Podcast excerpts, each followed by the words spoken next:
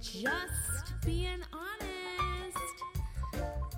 The JBH podcast. Let's rock this. True food, full thought.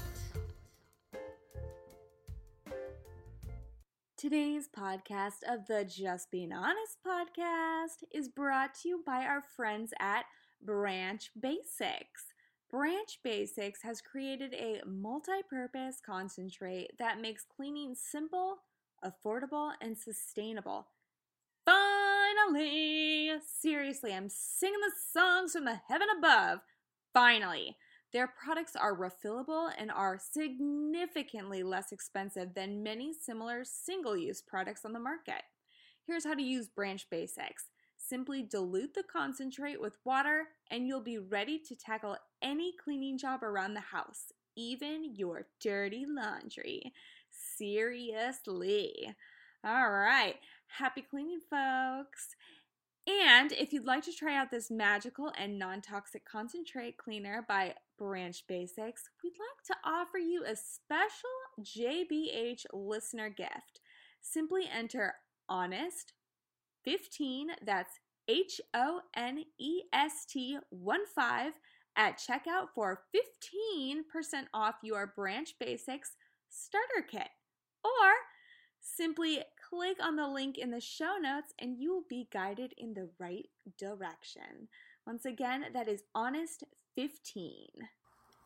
On this episode, number 56 of the Just Being Honest podcast, I'm joined by my newest soul sister and female leader, Kelly Tennant.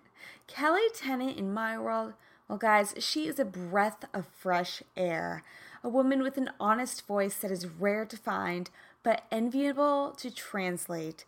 Over the course of 14 years, Kelly has gone from USC athlete to a driven career as an on camera sports reporter for professional teams including the Los Angeles Lakers, the Los Angeles Dodgers, and the Los Angeles Galaxy.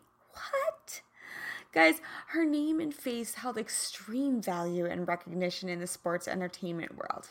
And then she left it all. Kelly fell ill with a mystery illness that was left misdiagnosed by doctors.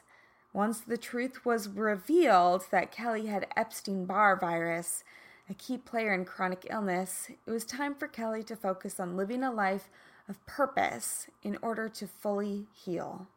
Kelly created her business called The Platform. It is a space to help women heal, and guys, she is to share more on this in the episode. But on this episode, Kelly and I both share our personal stories of healing. I have to admit how scary this is for me to personally share something that was really scarring from my past, which actually brought me close to death. I hope you understand my hesitance and accept my vulnerability on this subject. Please note that it's a graphic moment that may be uncomfortable for many to listen to but I feel in my heart that I need to unveil this truth and shed it from my soul forever. It's truly profound what the past can hold against us deep within our genes unless we face it and nurture those traumas. I hope that you all feel as though you can be brave to share your stories with me and with others, and know that the past does not define your glorious light. So, guys, on to the show. Kiss, kiss, hug, hug, peace, love, ciao. Are you ready to get honest?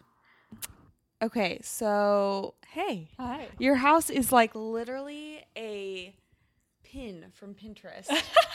I'm like, We did use a lot of Pinterest boards to create this. okay, because I like went to the bathroom. I was like, oh, oh wow, like there's marble, like marble look. yeah. Um, so thanks for having me. Thanks for coming. This is so fun. I love it. I was telling Kelly when, oh, by the way, guys, this is um, KB. I host the Just Being Honest podcast. And uh, who do we have here, Miss Lovely? I'm Kelly Tennant, host of the Platform podcast. So we are two soul sisters. This is kind of fun. This is like really different. Usually when I host my podcast, I have my whole little like, hey guys, blah, blah, blah, blah. So we're getting very calm and serene and like a very life story today. Usually I'm interviewing my guest or a guest or um, someone's interviewing me. Mm-hmm. Um, but we're gonna do a double a double-edged sword, I Yeah, guess you could say. yeah. Two power women coming yeah. together. We're just gonna talk about life, um, interview each other, and um, as I told Kelly as I walked upon her place in Santa Monica, I have truly met my soul sister. We've got candles, we've got a fireplace, we've got crystals. Ooh, my pyrite is over there. Oh yeah. I just got that sucker. That's that's bad. That's- in the abundance, baby. You've gotta you've gotta tell me where to get that because I've I got most of them from Energy Muse and Ellie Keats on Montana. Okay. Have you ever been to No. Ellie Keats? Oh my god, it's the most magical crystal shop you've ever seen in your life. And there's some you're tiny. They're like the size of you. It's So those are the million dollar ones. Yes. I am gonna start hanging out in Santa Monica more. Yes. Well, I feel like crazy vibrations when I go in there. It was pretty magical. Yeah. I Yeah? loved it. Yeah. Yeah. And I'm all about like the grounding and the calm, as you can tell. Um, and so I feel like that's just what she creates. Wait, what's your sign? Sagittarius, Oh, end of November, uh, December 10th. December tenth. Yeah. All right. I almost so forgot my own birthday. You're almost, you're almost, almost on the cusp there. what are But you? I like such Virgo, Okay. like complete one hundred percent. I don't really know. What is Virgo? Oh my gosh, so type A, Mhm. like, like loathes being indecisive. Mm, Like, I will have a panic attack. got you. I love my schedule, Uh huh. which has pretty much shaped me a lot. But, um, anyways, guys, you have just turned on the Just Being Honest, Honest podcast, and the this is the The, platform. vap, the platform. the podcast. platform podcast. Okay, so I'm gonna just jump into this because we could like literally gossip all day. Mhm. But Kelly is a former, I, I want to say, a former like big star athlete Thank you. from USC. yeah. yeah, tell me about yourself. Introduce yourself. Like no one is, like no one even knows you. Um, so I grew up in Temecula in Southern California, and I played volleyball at USC. And um, I got sick when I was playing there, and I was bedridden and ended up having to quit the team. And so I've spent the last 14 years in a chronic health battle. Um, and originally was diagnosed with fibromyalgia, which I later found out was incorrect. And they thought I had everything under the sun, from cancer to a broken back to a torn disc. And none of the doctors, who were all world renowned, could figure out what was wrong with me. And it wasn't until um, I guess it was summer of 2017 that I met my functional medicine doctor, and he diagnosed me with Epstein Barr and chronic fatigue syndrome. And then I started realizing the mind body connection of all the stress and the emotions and all the trauma in my life that had really created a lot of the physical dis ease that I had been experiencing. The mystery illness. Yeah. And so I started um, really correlating those things and working on myself as an individual and working through the traumas and different things that I had gone through um, that really kept coming up for me. And so the last year and a half has really just been about getting super clear on what's going on in my body and how to get the inflammation down, the heat, um, combining Ayurveda and functional medicine, and more of a plant based diet. I'm not a vegan, I still eat meat, but I really cut down the amount of meat I was having. Um, because I just feel like my liver couldn't handle all the things that I was throwing at it, including supplements that we think are so healthy. I realized that I was just overwhelming my body. And so it's been figuring that out. And in during that time and process I worked as a reporter and a TV host for the Lakers and the Dodgers here in LA and I was there for 5 years and I quit that job in March of last year to start the platform podcast and to create something that really fulfilled me and that I loved because I wanted to have conversations like this that were super honest and real. And um, it just didn't feel like I was getting that in the career that I had. And so I left everything behind and started from scratch and created this.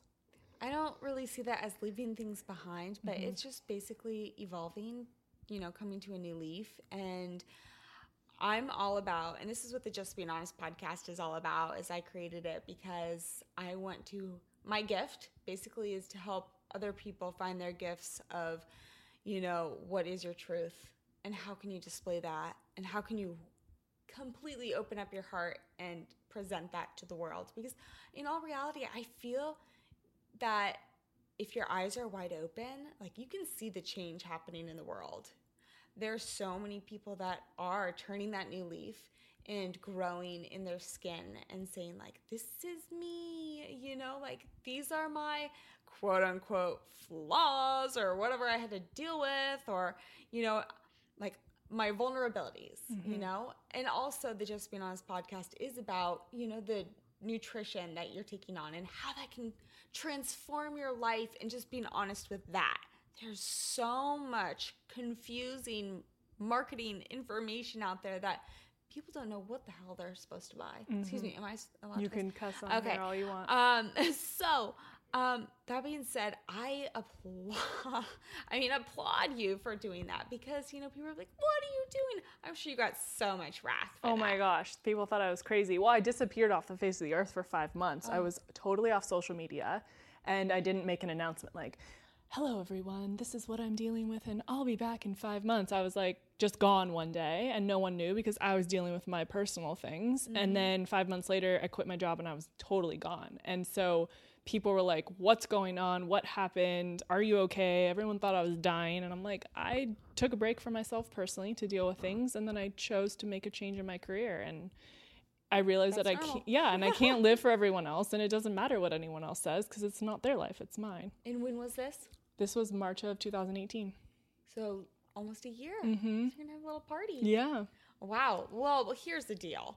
Um, the platform podcast is thriving. You, your image, just all of it, so professional, so honest. And you know, I feel like people are like, "Oh, everyone does a podcast." Da, da, da. Yes, but I think it's we've come to the point in life that we all want to share our story because other people need to hear it and mm-hmm. say, "Me too. Mm-hmm. Yeah. Me too." Yeah, I think there's so many of us, and Me Too, obviously the Me Too movement. Um, so many of us have experienced things in that realm, but it's Me Too in a lot of ways. Like Me Too, I've been bullied by other women. Me Too, I've had an eating disorder. Me Too, I have hated my body. Me Too, I don't fit into my family. Me Too, I'm spiritual, but I have to hide it because I don't know what people are going to think of me. I mean, I could say this for so many things, and I think you probably feel the same way. The beautiful thing about our generation is that I think we're more open and we're more aware and we're ready to like shed those layers because I'm sorry, but I'm fucking tired. Like, I'm tired of living this lie and I want to be who I am because at 31, like, enough is enough for me. Yeah, yeah, exactly. 100,000 billion percent on that. Um, I want to go back to um, to the Epstein Barr because a lot of people don't know what that is. Um, is your doctor Dr. Anthony? No, Dr. Lekos. Okay, I was Yeah. like, you're not under the watch of the medical medium himself. Oh, Anthony Williams? Yeah, Oh, he's not a doctor. he's not an actual doctor. No. Oh, well, gosh. Well, I'm reading his book for nothing. Anyways, his book is quite profound. If Yeah. none of you have read it, it's, it really gives you a lot of insight. Also, I, although you know, I do feel it is quite redundant. And he's like, "It's not this; it's Epstein Barr," Right. which makes everyone that reads the book think that they have Epstein Barr, which is incorrect. Um, but um, it is a very serious thing. What people don't understand. Can you explain to the audience? Yeah, so I do believe that like 90% of the world has Epstein Barr. Um, we're exposed to it and it's in our bodies. And you get it, it's the virus that comes with mono. And so I do believe when he talks about the root cause of a lot of illness being Epstein Barr and also gut health issues. So almost everyone that has autoimmune disease or some sort of chronic inflammation or chronic illness, um, it's being triggered or created by leaky gut.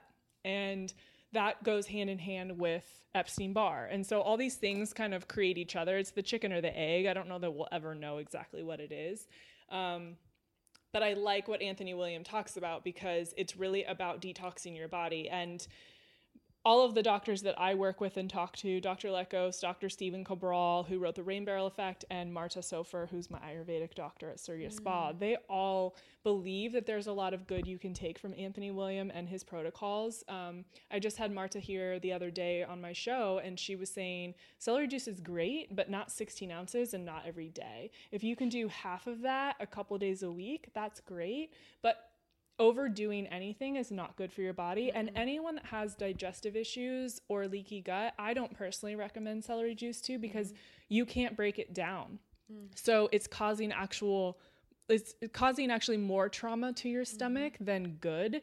I do celery juice now, but my gut is healed, and that's taken me a long time to get to that point. So I think that's a really important um, difference um, that people need to understand in who's ready for it and who's not. But Epstein Barr can cause everything. Um, leaky gut, chronic fatigue, pain, uh, depression, all of those things, which is all the things I've been dealing with for 14 years. And so I always tell people if you're having any of those kinds of symptoms, make sure that when you go get blood panels, they test you for Epstein Barr because they can see whether it's reactivated in your body or not and if that's a potential trigger. Yeah. Um, let's also jump back to the celery juice thing. I'm on the same diving board as you, sister.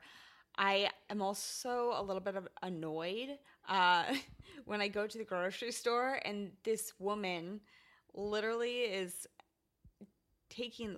I think she had ten stalks and she's like piling them in, and I was like, I. I shouldn't do this, but I was like, "Oh wow, you must be celery juicy," and she goes, "Yeah, it's amazing." and I here's the thing. So I had um, Sally Berry, who's actually my mother. She's a functional nutritionist. Oh, amazing. Um, and I was talking to her about that. I was like, you know, mom, you know, like I've tried the celery juice. I don't do it every day, but I I'm very a very clean eater. I'm, you know, I've dealt with a whole bout of stuff, um, but I'm so plant based and clean eating, and I know what's on food and stuff that I'm like. I don't, it doesn't do anything for me. Like, it completely doesn't do anything for me. And I'm already so alkaline that, mm-hmm. like, it already, like, if I have too much of it, it can make you feel really nauseous and sick. And I'm like, it doesn't do anything to me. Like, and she goes, well, that's because you're already clean. You know, people that are going to feel more of a symptom because it's detoxing them. But Exactly. you're already completely, you know, detoxed on life. Mm-hmm. So, yeah, that's what the miss, guys, if you're listening, which I hope you are, um, that's the miss, you know, the misnomer of the it all. The misnomer yeah. of it all. So, Yeah, this um I don't know, do you follow Lil Sipper? Bethany Ugarte? oh my God, I think I did. She's amazing. Little sipper. She's so great. I had her on the show a few months ago and we talked about celery juice and she almost died from IBS. Like it literally almost killed her. If you see her before and after, it's insane. But Bethany was just talking about how it rips your body to shreds and things like um, even just regular vegetables, having a kale smoothie can be really horrible for people that have chronic illness, which is what she was dealing with the, mm-hmm. with the IBS. So you mm-hmm. have to be so careful about the salt levels in celery. Mm-hmm. Mm-hmm. How much of it you're putting in your body because you have to remember It's a diuretic. I had it this morning. Yeah. Okay. I had what eight stalks in one glass of juice. That is a lot of celery. So mm-hmm. when it's concentrated like that, a mm-hmm. lot of people's bodies can't handle it.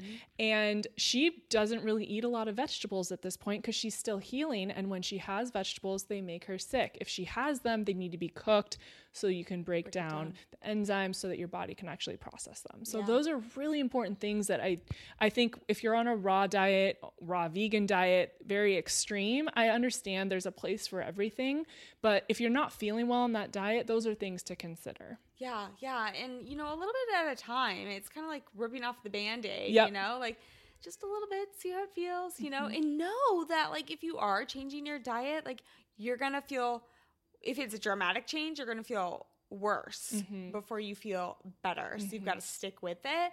But also, guys, what I love to stress is that, like, I mean, you know, one person, like, I'm not the same person as Kelly. You know, like, she may, like, do great with meat products. I don't. Mm-hmm. I never have. Whatever. You know, like, certain people do great with celery juicing. Like, I don't. You know, like, some people are like, I fast. Doesn't work for my body. Mm. You know what I mean?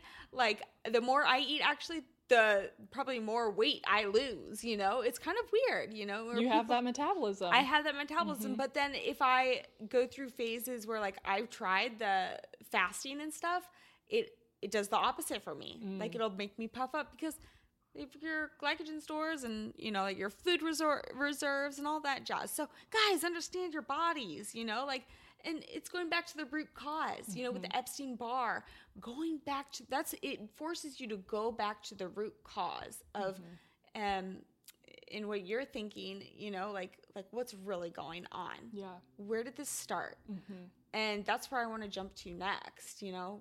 Um like where where did it start? You know, Mhm. like what what's this trauma that we're like unveiling right now, you know? I think for me, something that came up a few months ago, because I'm trying to correlate when I got really sick. And the first thing that happened when I got sick, I went from being in incredible shape. I was the captain at USC. I was killing it. I was, you know, crushing my sprints, doing my thing, squatting like a boss.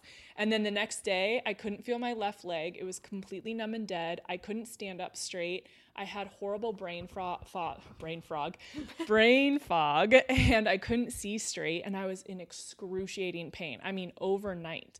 So I'm like, at 19 to be in that good of shape, to go from that to basically bedridden, how does that happen? And I, I look at what was going on in my life at that time, and I think it's because I was inauthentic to who I was, and I had been Your living chakras? Yeah and just the way i was living my life i just wasn't being authentic and so my body started to attack itself. And it's been this long journey of 13 14 years of me coming back to who i am and allowing that person to come forward. And i was always a people pleaser mm. always so type a still am always such a control freak and i always wanted to make sure that i wasn't disappointing anyone. And if someone told me i should do something i would go do it. I don't like sports and I was a sports reporter for 13 years. And people told me I was good at it and that I should do it, so I did it. And then I got really good at it. And I got a lot of attention for it. And it was just this kind of hamster wheel I was living on. And my body just continued to be sicker and sicker. And I could never get out of this merry-go-round of illness. And it wasn't until I stepped out of that and quit my job and really started to own who I was that I started to feel better. So, can I ask you kind of a weird question maybe? What did your your voice feel like and throat feel like at that time? When I was 19, Um you're probably like, why is she asking? No, I get I get why you're asking. Like, I just did you have plum pit? what's that? Do you know what that means? no. Um, so my acupuncture, she, uh, my acupuncturist, she had this like lump in her throat for the longest time, and until she was honest with herself, it went away. Interesting. Yeah. So like sometimes, like if I'm holding back tears or something, or if I'm Mhm. really upset, you may lose your voice, Mm-hmm. but that's your third chakra, you know, like that, Yeah. or your throat chakra that um you're holding back. But like that plum pit, you can like actually rub it down. Like right now, I have something in my solar plexus. I've had these like it almost feels like a hernia, like in your stomach, but that means there's something around there that I'm not like dealing with, Mm-hmm. which is kind of a scary thought because a lot of times it is subconscious.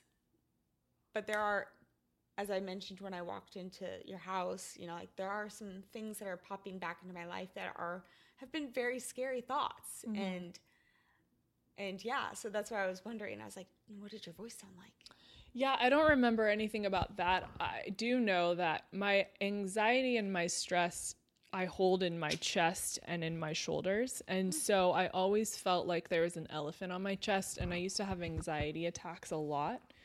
A lot when I was younger and through college and even through my early years working in sports. Um, and then I started learning about all this energy stuff and I really started to get a little more tuned into what was causing it and how to manage it better and just breathing alone helped. But I think that's what I was feeling. It wasn't necessarily in my throat, though I know now that it was the throat chakra. It just felt like this this elephant on my chest and this intense pain in my shoulders and I would always get headaches and I know that it was just all of that connected and it was just like ah like I couldn't I couldn't breathe and I wanted to escape my body. I always felt like I, I was suicidal at 12 and that feeling then and throughout my life would come back where I wanted to jump out of my body like through my head and it was just uh, trying to escape being here because it was so hard for me and so that that was a feeling that still looking back really resonates with me with just wanting to get away And can you share with me 12? Can you share with me what your family life maybe was like? my family life was good. It was my um, social life that was a problem. Um, my parents had created a really amazing environment to where I could come home and I could tell them things. And luckily they did that because the first two weeks I was in seventh grade, I was coming home a wreck every day, just crying. And I kept telling my mom, like, I don't want to live anymore. It's too hard. Um, I, and I didn't really know what was going on. I just kept telling her, I don't want to live, I don't want to live. And so um, I ended up skipping seventh grade. They moved me up to eighth grade that following Monday. That's kind of cool. Yeah. seventh grade is really dumb, anyways, so from what I hear. So I didn't need to go there. um, and my thing was, I was five feet in kindergarten. I was really smart. They had me teaching kindergarten after two weeks because I just like excelled. I was a really smart kid. I was very mature. I'm very mothering, even at a young age. And so I think all of that plus excelling at volleyball so early. I was one of the best players in the country when I first started because I was six feet tall in sixth grade. And so I was just really good at a lot of things and I didn't fit in and I didn't really get along with the kids that were my age. And so I just kept coming home. Like, I didn't really have a close group of friends that I could relate to. I, I never felt like I belonged. And I think when you're at that age and you don't understand that, it becomes very painful. Yeah. Yeah. I mean, gosh, you're like talking about height and like what I would give for just four more inches. I know you're a tiny little nugget. Oh my gosh! Do you know how my? I mean, I have a friend. He's six five, and he like literally was like patting my head. I'm like Yeah. sucks. Yeah. And especially you know, like you know where I live. I live in Volleyball Central. Uh huh. I'm You like, got all my friends down there. Oh my gosh! I have uh, my one of my former roommates. She's six 4 Mm-hmm. We walk around together. It's like. A Chihuahua and a Great Dane, and people look at us. And I'm What like, is that movie Twins with Twins? Oh my Arnold God! Schwarzenegger? Yes, that's exactly Danny what it's DeVito. like. You are Danny DeVito. You're a better looking version though, luckily. Thank you. Thank you. I still got all my hair. you got that hair, girl. Oh my gosh. No, but seriously, like, middle school sucks. It sucks so much. and my mom was like, oh, it's the best grade ever. I just loved that time. I'm like, no, I was chubby. I like was not growing. I like just, you know, I didn't feel like I had many friends either. And it was crazy. Did know- you realize at that time that that's what was going on? I I feel like I had kind of like a memory in eighth grade. I just I just remember being quiet a lot. I had a memory in eighth grade. Um, I was in my communications class or homeroom or whatever it was called, and I just remember these two girls, which still nowadays, both beautiful girls. And I just remember they were always so put together. Like one, like literally looked like Mary Kate and Ashley. And you know, during that time, they Oh, were yeah. like the sh- the shit, you know. And I was just like, you know, I just remember I felt uncomfortable with who I was. Not to mention, um, in the eighth grade. So my birthday is September 11th. Mm. So when I turned 14, that morning was the morning that the World Trade Centers happened. And, you know, I think just, I think that was one of the biggest sparks of when my life kind of went to question mark identity. hmm Um, you know, I I remember I got a new stereo system that morning in in eighth grade. You had late start, um, and I just remember I was like, "Mom, can we plug it in?" And that's how I heard like a plane Oh, crashed into. And my I was like, "What's that?" And I was like, "Turn on the news." You know, and at that point, I'm like, I still didn't understand. I just knew that a lot of people were freaking out hmm you know, my uncle's a rocket scientist. He was supposed to be at the Pentagon that morning. Wow. Um, you know, I had an aunt live in Boston and I was just f- freaking out. And that was the first time in my entire life that I got a mig- I started getting migraines, the ones where you couldn't see. Wow. And yeah, but it was back at that point, like I think eighth grade, you know, especially with girls and stuff. We didn't even have social media back then, but Mm-mm. still, it was, I think it was all about clothes, good hair, and I think seventh and eighth is probably a lot about body too, Yeah. um, about who's accepted. And I don't even know if it was about smarts or anything. It was about who could hang with the cool boys that and could play soccer with them at recess. yeah. Who got attention from the boys and Yeah. all of that? Do you? Why do you think it was migraines that manifested for you? You know, I don't know. I've always I always remembered until about I mean, I still kind of do, but it was worse back then. Um such a worry word. Mm-hmm. Such a worry word. What were you worried about? You know, my parents are divorced now. I think I had a fear of always perfectionist. I think I had a fear of overstepping the ground. I was the smiley face of the family. My parents did not get along at all when I was younger. I saw that. Um, I shared a bedroom with my middle sister, um, which her and I clashed a lot. Our personality types, we're, we we talk now. I mean, we're close now, but our personality types, you know, she is very close to my father. I'm very similar to my mother.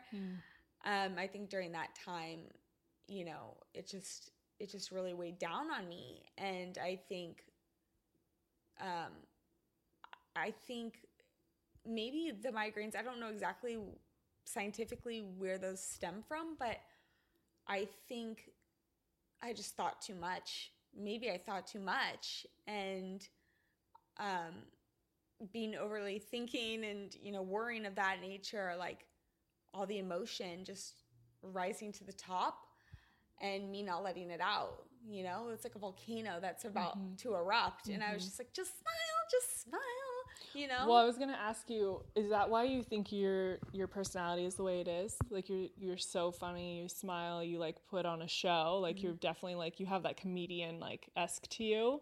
Do you think that that happened like during that time?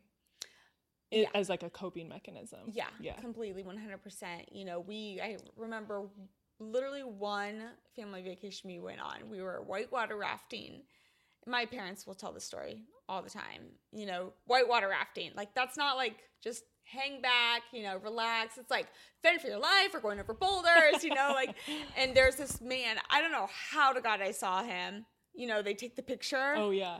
And I guess I saw him, everyone like, you guys can't see us, but everyone's like, whoa, you know, like everything's splashing around. They've got their oars up, you know, like, ah. And I'm literally just like so relaxed. I somehow saw the camera. I'm like in third grade or something. And I'm smiling. I'm smiling at the camera. But it's literally, yeah, I think so. I think I had to be the, we're okay. We are okay. Amidst the chaos, don't worry, I'll hold down the fort and smile. I'll hold down the fort. And you know, I I wanted to be the peacekeeper because I knew home life was not what my friend's home life was that I would spend hours and hours of and I loved her family because I was so envious that her parents were like this and that their family went on family trips and the sisters were like best friends and and I I guess I feel a little guilt of thinking about that. But yeah, that's definitely shaped of who I am today. Not to say it's disingenuous, you know, because I am, I love giving to people, but I'm such a giver. And I realize this now. I'm such a giver that it literally, like last week, slapped me in the face and and says, you know, like, when are you going to give to yourself? You know, when is your time you know and and that's shaped a lot of relationships i've been in and men i've decided to date and how that's evolved and and how i'm really like focusing to where i am now but yeah Well, I think I'm a giver too. Have you taken the Enneagram test yet? is it the myers oh wait It's different. It's similar, like a concept. It's just to understand who you oh, are. oh is it the archetype test no, it's the Enneagram. no i need to take it We gotta get you to take that. okay for sure You're probably a helper. I'm a helper. Oh. So I, I can do for tell we're very everyone. similar. Yeah. So something I read the other day, it was like you give to other people what you want to be given to you.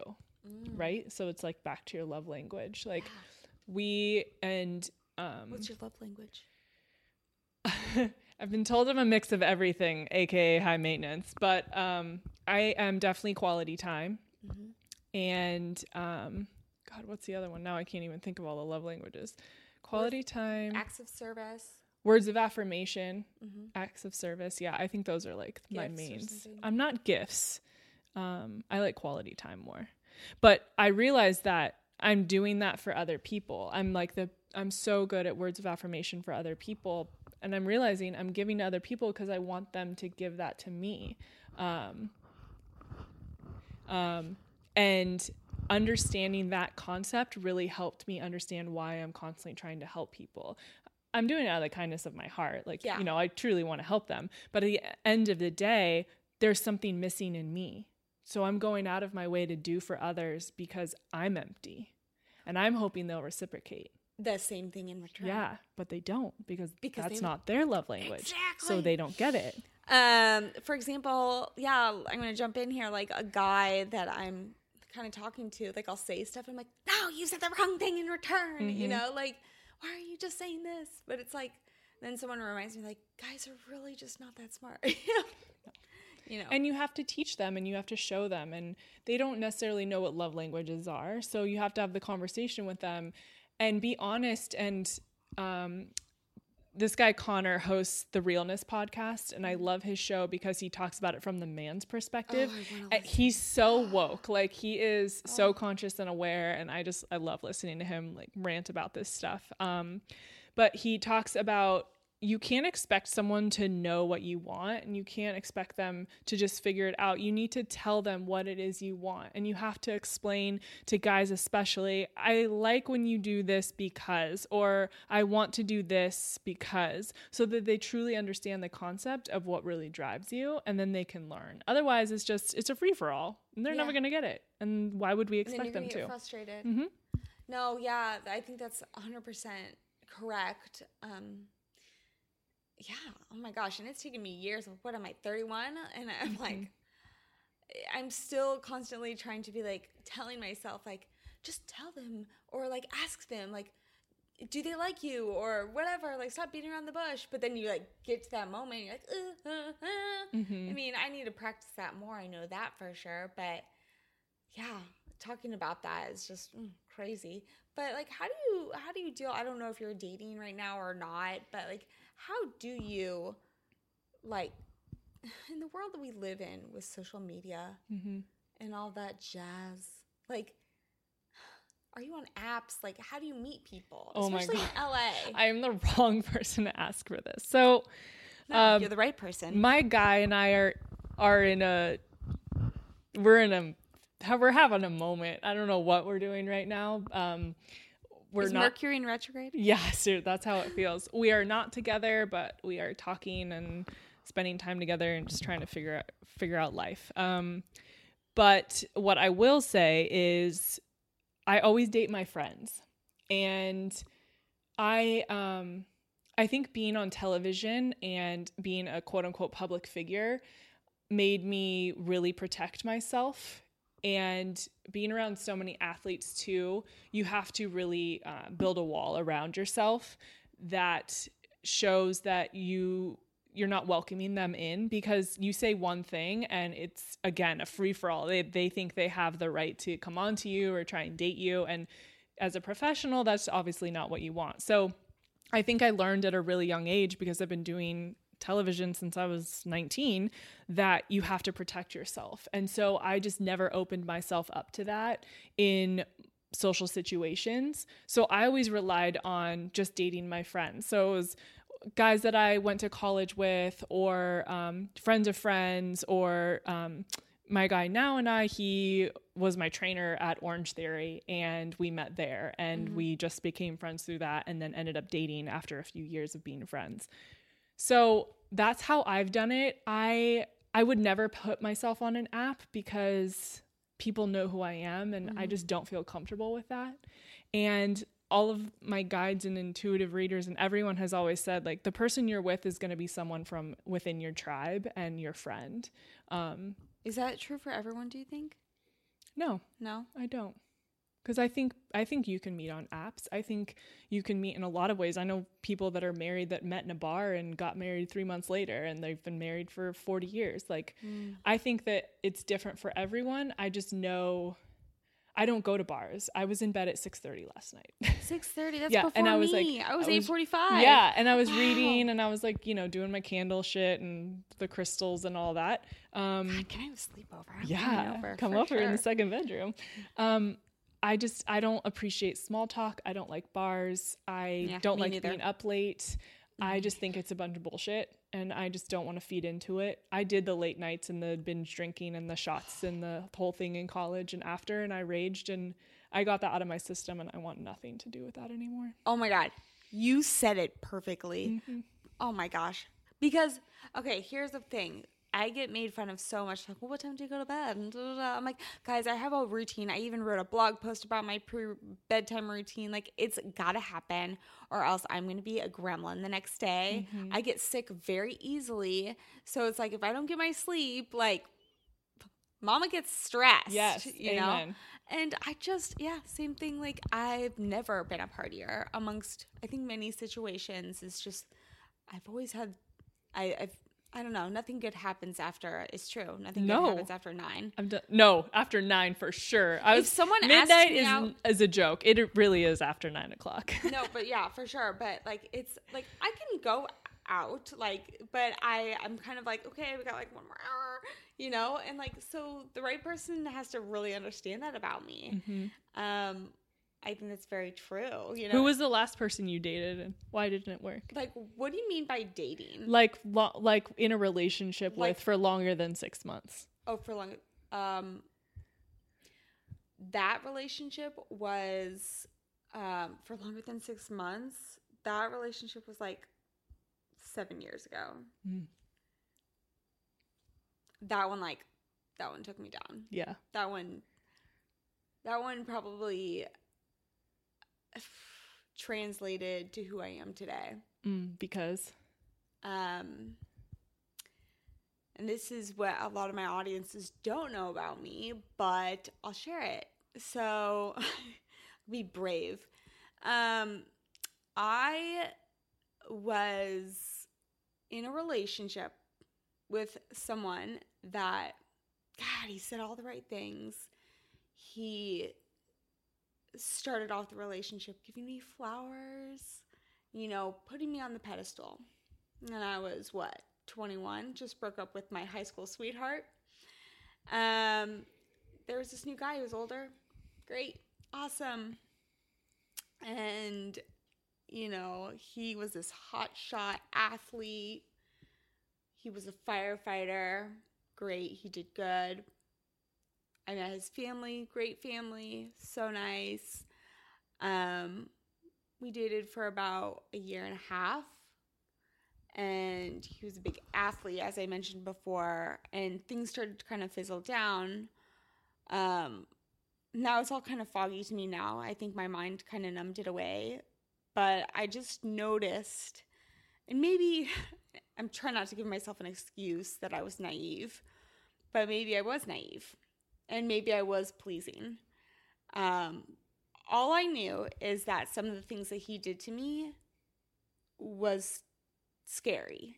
And even though he said he loved me, he was the first one that ever said he like looked me in the eyes and said, I love you. Um, all I know is that after therapy, you know, going through that, realizing that um, I was date raped multiple times. And it destroyed me. And, you know, some people may believe it, may not believe it. Some people may even not believe that that's even possible if you're in a relationship with someone. Um, all I knew is that my body felt so used, and this might be TMI, but um, I would not be able like I would spend the night at his house, but I would for some reason I could never sleep. Never ever sleep. Um I would sit there and I, like in my bed just night after night not being able to sleep and, you know, going to the bathroom after those incidents and TMI just, you know, like being a little bit bloody, you know, like and it was hard because everyone knew me as this kind soul. But then there was also this person out there that was taking advantage of me, and I couldn't tell anyone because it was such a personal moment between two people. And I guess I felt a little bit of shame. And I've never really spoken this, but I guess like thanks. I guess um I don't know. I guess it's it climbs out every once in a while. Especially when I talking about meeting guys. Um especially in LA. I mean this guy was not in LA, but you know, the whole trust factor and me putting up my guard as we were just talking about letting people in. I I very much so want to let people in. And I am one of the like my favorite holiday is Valentine's Day. I love love. And, you know, but also I'm at the point where I'm kind of like, I need support. I don't I don't want to give up my identity ever ever again because I lost it. And you know, I yeah, sure I went to therapy, but I also literally flew myself to Southeast Asia. Spent like, as I had a fear for spending my money, I bought a ticket, went over there by myself with no plan, almost died. Literally almost died. and at the end of it, there was a point when I said, I'm ready to go home. And and I remember smiling again. But I I look, oh God, I look back at some of those pictures and I'm just like, poor thing. Like, like, poor baby. Like, she didn't know, you know? And I'm just saying, like, if anyone has to deal with that, like, find a soul sister, find a anyone. Just say, this is what I'm going through. Like, what should I do? Because I, time and time again, you know, at the end of it, my mom s- saw something within me. She's my best friend and she tried to tell me but when you're in a situation like that a traumatic any traumatic experience you're not going to see it until you're outside completely outside of it you know and wow i've never shared that before Whew. but it is scary it is so scary to realize that like you lose your identity like losing your identity might as you might as well be dead and uh, just like you at that point, I remember, God, my story goes longer, but you know, suicidal thoughts are a real thing. They are a very real thing, and it's that's even more scary to say. Um, but it is, as you mentioned, like aligning your core once again. And it's not about being fucking tough. It's really not. Because you know, social media, especially these days, everything's a highlight reel. But then, just like you, like right now, I'm going through some things that are kind of being triggered back up in my life again. And seeing actually people on the street that look like this guy. And I'm like, why am I thinking these thoughts? You know, I don't want to manifest this. And, uh, yeah, it's just like I'm just being honest. you know. What does that bring up for you now when you think about the relationship and the situation that you were in? Um as regard like in regards to what? Like Well, why why do you think it still makes you so emotional? Perhaps because I didn't get to yell at him. I don't know. Um, because probably because he took away my innocence. And is if anyone knows like your aura is deep. It's really deep and when you're in a relationship with anyone sexually, you have cords that are connected deep within inside you.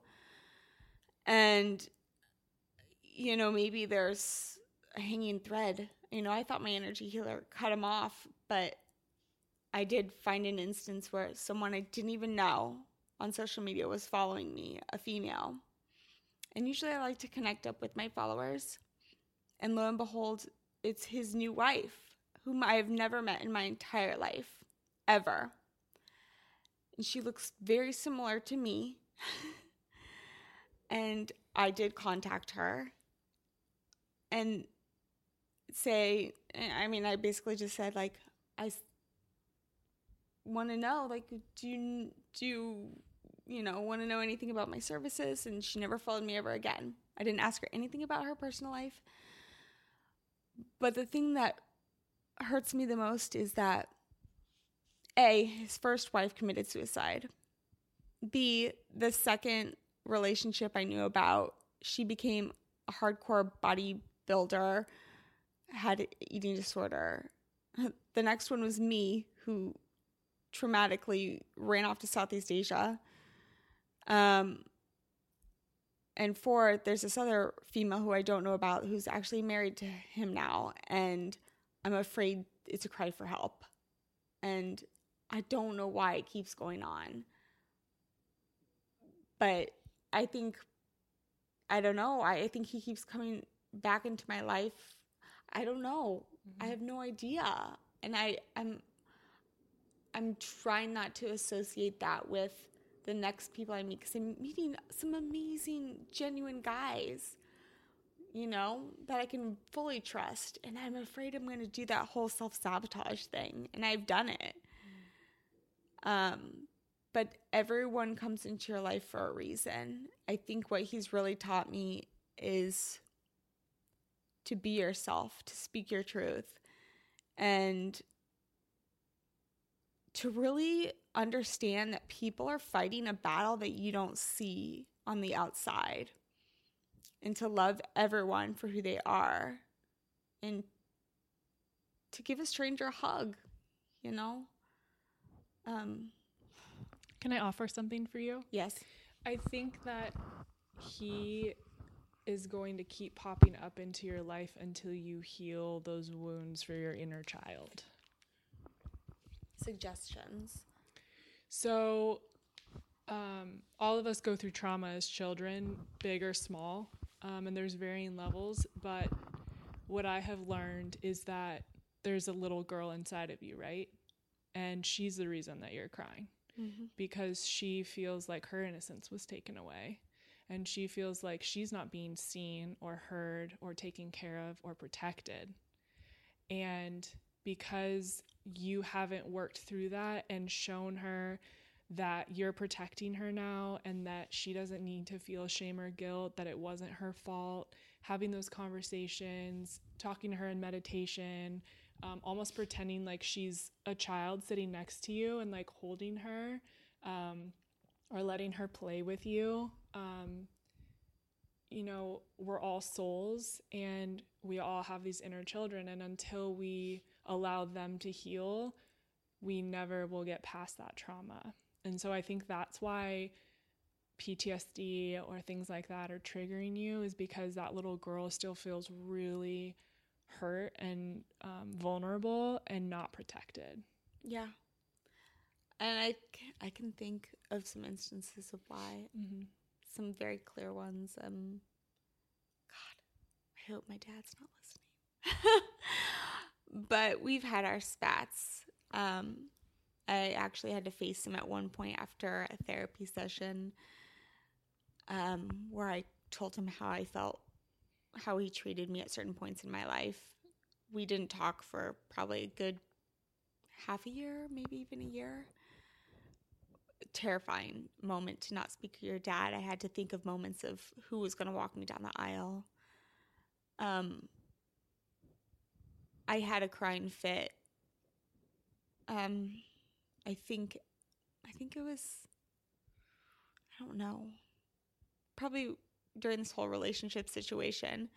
I was sitting on the couch and I started hyperventilating to my mom, and I, it clicked. Sometimes it just clicks, and I realized that, yeah, my dad did verbally abuse when I don't think he meant it, but he has depression, and um, I think it came out onto us, even though we were just kids. And I got yelled at about little things, like little things, you know, like if I was being potty trained or, you know, or something like that. Or I, I did something on accident. Like I just remember for one instance, so I'm from the Midwest and it rains a lot. So they have um, by the house like these like drain. I don't know how to describe it. They look like big plastic bubbles, so like the water doesn't go into the basement. Anyways, I was playing and my foot went through one, so I broke it. I got so scared. I ran and hid, hid under my bed because I was like, oh, my dad's gonna yell at me. And my dad never hit me or anything, but he did have a frustration and he didn't yell at me. He actually, you know, we went and bought another one together. But I I I think that's also why I don't like conflict. So I just let people I just do okay, I understand. I do the okay, I understand because if I try to fight it, if I try to resist it, it's going to make it worse. I just know that. I don't like to feel the fire. And I think I think that's a big thing is what took me on to that other relationship is I didn't want to feel the fire. Not that he was yelling at me or anything, but I never wanted to hurt anyone by my actions. So I guess I need to coddle that child and hold her. Because I think that's what you need. Because I mean, I've literally never talked to you until today, just emails, right? And what comes across to me is that you are funny and you do have this like great personality and you're bubbly, but I think that you're still coping and using that to hide. Mm-hmm. Like your show is just being honest, but are you being honest? I don't think you're I, being as. I think I'm starting to. Mm-hmm. I think you you called it that because you know that that's where you got to go, but I don't think that you. I think you're just touching the surface, and I think that you're gonna peel so many layers away, and I'm curious how it's gonna affect your personality because I think that you're still protecting yourself in a really profound way, which we all do. We all pick a way to protect ourselves. Mm-hmm. And I mm-hmm. think that's how you do it for you to people please and to be funny and to keep the peace. And I think that you're that's why we talked about before we started recording like we're both having breakdowns left and yeah. right right now. I think that's why. I think it's like you know that you're breaking down and shedding all that stuff because it's time for you to go to that next step. Yeah. It is um that's a really good point. I'm actually working on a book right now that talks about the relationship, talks about the things that's happened in my past. And I as I think about it, it is so crazy that the show is and the blog is called Just Being Honest because basically, you know, it's about finding your identity and your true voice and it's coming. It's coming and I can feel it and it feels beautiful. It's so fucking scary um, so scary. Like some of the things I'm going to post on social media, it's kind of like I don't give a shit what people think about me, but crying, like for real, like showing that, like, guys, I'm freaking out here. Like, I'm freaking out here. Like, where's the love, you know? And yeah, I mean, shedding is a real thing. And it's kind of hard because I you feel so alone at the point when you're doing it because you don't want anyone to see you. Mm-hmm. So let me flip it on you. What are you shedding right now? Um, I think that I have um, I have such a fear of success and a fear fear of failure. And mm. so I kind of bounce back and forth between the two. And I am such a perfectionist and so type A and controlling that I don't I don't necessarily know what I'm doing every day. I'm running a company. I have a podcast. We're starting online courses. Um, we're putting on events. I have a team of eight plus people, and I don't know what I'm doing, but I'm the one that's calling the shots every day, and I'm the leader. And so I'm so scared of failing them and failing myself and putting myself out there truly. Um, I'm also scared of this blowing up the way I believe it can and helping as many people as I believe I can because um, it's it's scary for me to sit here so um, genuinely raw and share myself and know that that's how it's going to help people because I have to break myself apart and wide open in order to serve other people. And that is really scary too. Um, I always wanted to be the person that had it all together, and I, um, I really did in a lot of ways. I they my family and friends when I was younger called me perfect Kelly. I did nothing wrong. And so to let go of that identity and to step into who I am, which is very human, and I do make mistakes and I do the wrong things and I'm not perfect. Um, in in order to get to the success, it's that process is really scary. And I think um, in relationship and the struggles that we've had, I'm extremely codependent, and I I realize um, I can't breathe without him, and that is really scary. Um, to feel like your entire lifeline is wrapped up into one person. Wait, him as in your man? Yeah.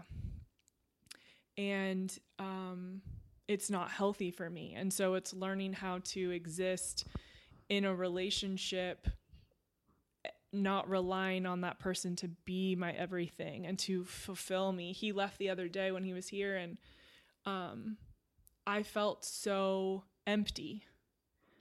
And, and where was he going? Like he just went home. He yeah. just like went home cuz we don't live together. And he he left and I was here for hours that night and I felt so empty and so worthless. And I was just like, what, what do I do now? Feeling, yeah. yeah. What do I do with this? And it was Sunday morning when I realized like I, I can't breathe without him and that's really scary. And that's something that I have to work on is understanding how to navigate life without relying on someone else. For most of my life, it was my mom. I couldn't make a decision without her. I called her 30 times a day. I asked her what color underwear to put on, like literally oh every oh single God, thing.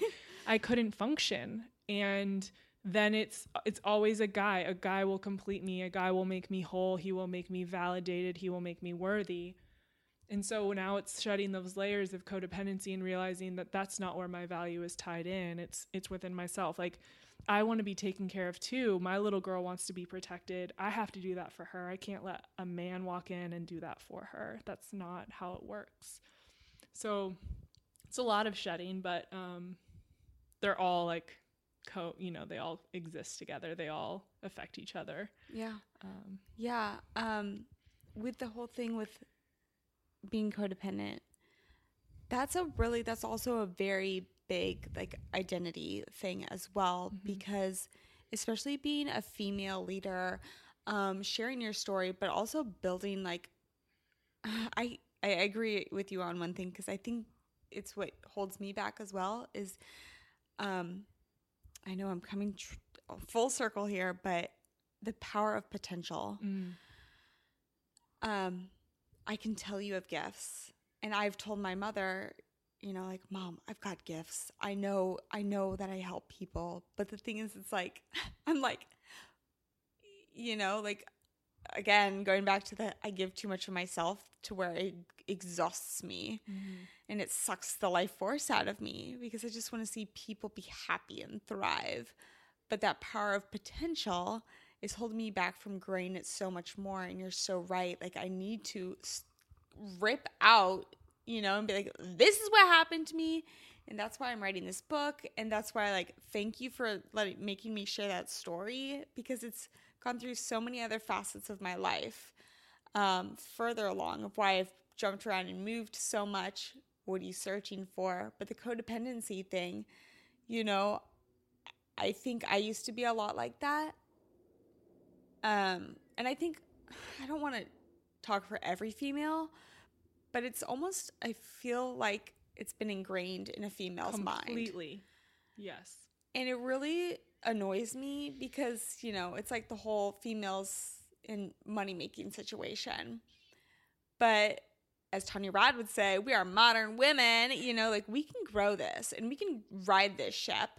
And the right guy will be there to support you, not judge you for, you know, rising above him or whatever. Like you'll be there together. Mm-hmm. You know, he'll want you to succeed. And I think a lot of females have a fear um to say like why would I ever want to do this? You know, like I should be silent, you know, like for instance, I had a guy and I think it's because of what has been said to us over and over again.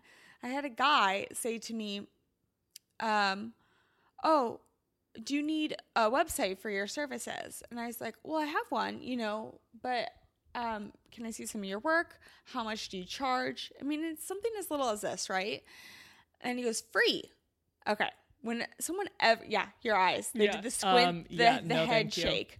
I, Thank I- you. Next. Yeah. Thank you. next. I literally said, what's the catch? Seems harmless, right? That's the What- obvious follow what would a Yeah. what would a guy say? What's the catch? You know. yeah. He says back to me, "What do you mean? What's the catch? Are you being a brat?" What if it was two males talking to one another? How would he have replied to that? Yeah. Not like that. And I think that's the thing that really puts me on my edge, and especially with trusting males these days. Um, but yeah, the codependency, he's gonna want to support you. So you'll know if that's right. Mm-hmm. If he's there to support you, root you on, share that love language hopefully with you. Mhm. God, I'm so striving to get people to like, what's your love language? What's your love language? But not be that person. Right. Yeah. Um, Well, and I think it's about two wholes coming together, and that's what I am striving for is to be healed and whole before I'm in relationship with someone so that I am getting what I need and giving what I can, but not feeling like I'm being depleted and not feeling like I'm not getting what's important for me. yeah. um, and I think that that's one of the hardest things to do. And I don't know a lot of people that enter in a relationship as a whole. We're all looking for someone to fill us up. authentically whole. Yeah. Because I You don't know- think enough of us are aware of what we're doing. Maybe like I'm like trying to make a strategy of this. Maybe if like you're not like defined as in a relationship, but you really are helping each other out with their shit, let's let's say, and saying like, well, try this, try that. But I mean, are we all ever really truly whole? Like, shouldn't we always be like, you know, a puzzle in the works? Like, not completely done, but oh, let's exchange this piece for that piece, see if this one fits. Yes, I agree with you. I just think that we can't ask the other person to give us Oh, the puzzle piece to fill it, to Well, yeah. complete it. Because they're gonna they're going to name your identity. Right. And Kelly might not be a marathon runner, mm-hmm. you know, or whatever. She may be a ballet connoisseur, you know, whatever. But you know when the time's right, the time will be right. You'll be able to feel it. So they say. I know. Are you like, speaking from experience? No, I don't know. I'm, I'm actually like, I've actually gone to the point When I knew, I knew. Oh, did you? I, I ask people that question so many times, and I'm constantly in a battle. Like, is this it? Like, I ask myself, I'm like, is this what it feels like? But I have had one person say, like, you know, you know, when you know, you know. And then I had someone that's like, well, no, we didn't know. We we like knew that, like, oh yeah, sure, we will probably be together. Like, this feels good, but it wasn't like, ah, like Yeah. a raining. The angels didn't shine down on you and sing a damn song. Yeah, so I'm like, that's unfortunate. Yeah, I know. I want that I would to like happen that to me. sign. I know. I need that I sign. Because right now I'm like, uh, uh, mm, well, I like this. Uh. Yeah, and guys don't even guys don't ask me out. They say, "Do you want to hang out?" That's because you're you have walls up. You're not ready And yet. they can tell that. yes. Is it because I'm too friend zoney? It's because you don't want to be in a relationship because you don't trust anyone because you don't trust yourself because you haven't done the work on your inner child because she doesn't feel protected so you can't enter into a relationship. Wow, you are wise. Thanks. So how do you get the walls down? Like I know work with the inner child, but Mhm. like I think you're becoming more aware of what's holding you back. And Yeah. I think the work you do every day, pulling cards, journaling, like getting quiet, allowing yourself to cry, like it's not the time for you to be in a relationship. Yeah. And that's okay. But going on apps and trying to force it, that's not healthy. Um, I think you need to just let yourself be mm-hmm. and it'll happen when it happens. Yeah, for sure. Yeah. I know. I was talking to my mom back to the Epstein Barr. I was talking to my mom. I was like, I was like, Mom, as I read this book, I feel like I have it. She's like, You don't have it. And I'm like, How do you know? Like, how do you know? I know you get the blood test done and all that stuff, but how do you know that like you're healed from it? Mm, that's a great question. So Dr. Lekos and I, we um, we did my updated blood work, and it came back that my numbers were higher, but I felt way better.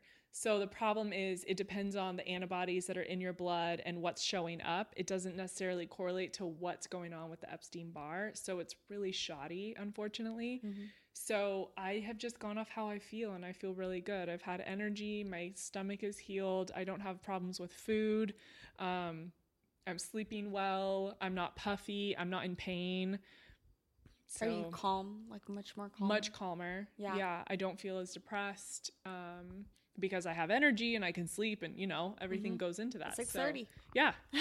yeah. So I think um, I think that's how you tell. I tests are great, but at the end of the day, you really have to go by how you feel. It's Mm-hmm. like people always say, um, I took a test for gluten intolerance or celiac and it came up negative. So I'm going to eat gluten. And I say, that doesn't work because you tell me you eat gluten and it makes you feel bad. Why are you going to tell me, oh, well, this test said I'm fine, so I'm going to eat the gluten? That's not how it works. You have to listen to your body and be aware. Yeah, exactly. Uh, and also go to Italy and eat the gluten. It's Yeah, and you'll be fine. Oh God, what people would know about American food. we have to do a whole podcast about that. Yeah. Oh my God, about the difference of Talk about depressing. talk about depressing. Uh, what what these companies spend on Americans. Um, you know, the creation of say like a fast food chain, like one French fry over here compared to the same French fry of the same company over in Europe. Completely different gr- ingredients. Yep. They're cheating us. Oh, yeah. And God, people don't even know this stuff. And I'm like, how do you not know this? That's why I'm trying to share it with y'all. Do you follow Food Babe? yes. Oh my I, god, I'm I talks love her. her. Oh, good. Yeah. I'm trying to get her on the show. I, I ordered four copies of her book that's coming out. She's what are they? What is it called? Food lies.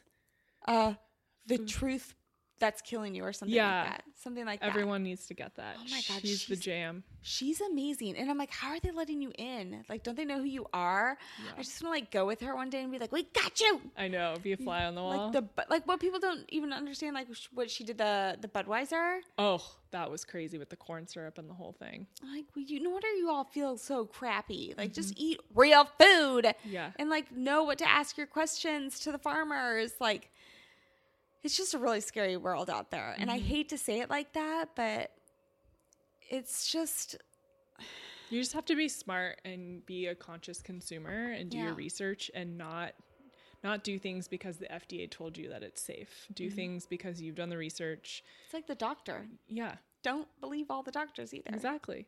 It's the same thing.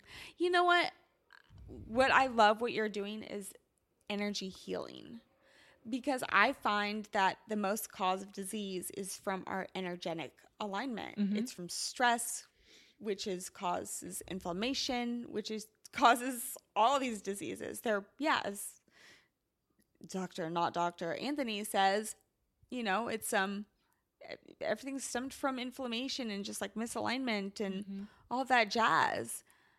And The girl who does my colonic says that people get who get leaky gut, it's because they have poor boundaries. that makes Duh. so much sense I was like, mic drop, sister, while she had the say- tube up my butt. I'm like, no pun intended yeah, you don't have boundaries. So you get leaky gut, which is holes in your gut. intestinal lining Yeah. this the food sneaks out I actually had when sally was on the podcast we just did a gut health episode oh, and Oh, she was explaining leaky gut because people throw that term around Mm-hmm. so much and they don't even know what it is Right. I'll go leaky gut. I'm like, yes, but do you know what that means? And probiotics are a great example and like what a prebiotic is and why people whatever. We could keep talking forever about that. But yeah, that makes so much sense. Boundaries. Boundaries. So speaking your truth can be so hard. And yeah, you may hesitate, you may cry, you may scream, you may kick. Um, that conversation I had with Kelly Tennant, I could have seriously talked with her forever, and that's why we had to cut it off because we're gonna have her back on. We have so much more to talk about. I actually didn't even get the opportunity to ask her what her honest truth was to maintaining a healthy lifestyle, but I, I think I could guess of what it would be. I think she would basically say, Don't give an F about what anyone thinks about you or how you live your life with your true purpose as the focal point. I mean, this girl has got it going on. It's time to love yourself. It's time to shed all of your past because it's not doing any service to you. So, a couple ways that you can connect with Kelly will be in our show notes, but it is thisistheplatform.com forward slash healing. This is the platform.com forward slash gather. Kelly has a list of multiple events and ways you can connect further with her as well. She's also on Instagram, um, which will also be in our show notes. But, guys, again, I cannot thank you enough for supporting the JBH podcast. If you feel that someone you know should hear or could benefit from this particular episode or any of our episodes, please pass it along. Share this episode with your social outlets and please tag at Just Be an Honest KB in your post. We are honored for your time and for subscribing to our show. We are honored to be a leader of your community and hope, hope, hope, hope that you are finding some healing, some balance, and some saving grace within your soul. Thanks again for tuning in. Ciao.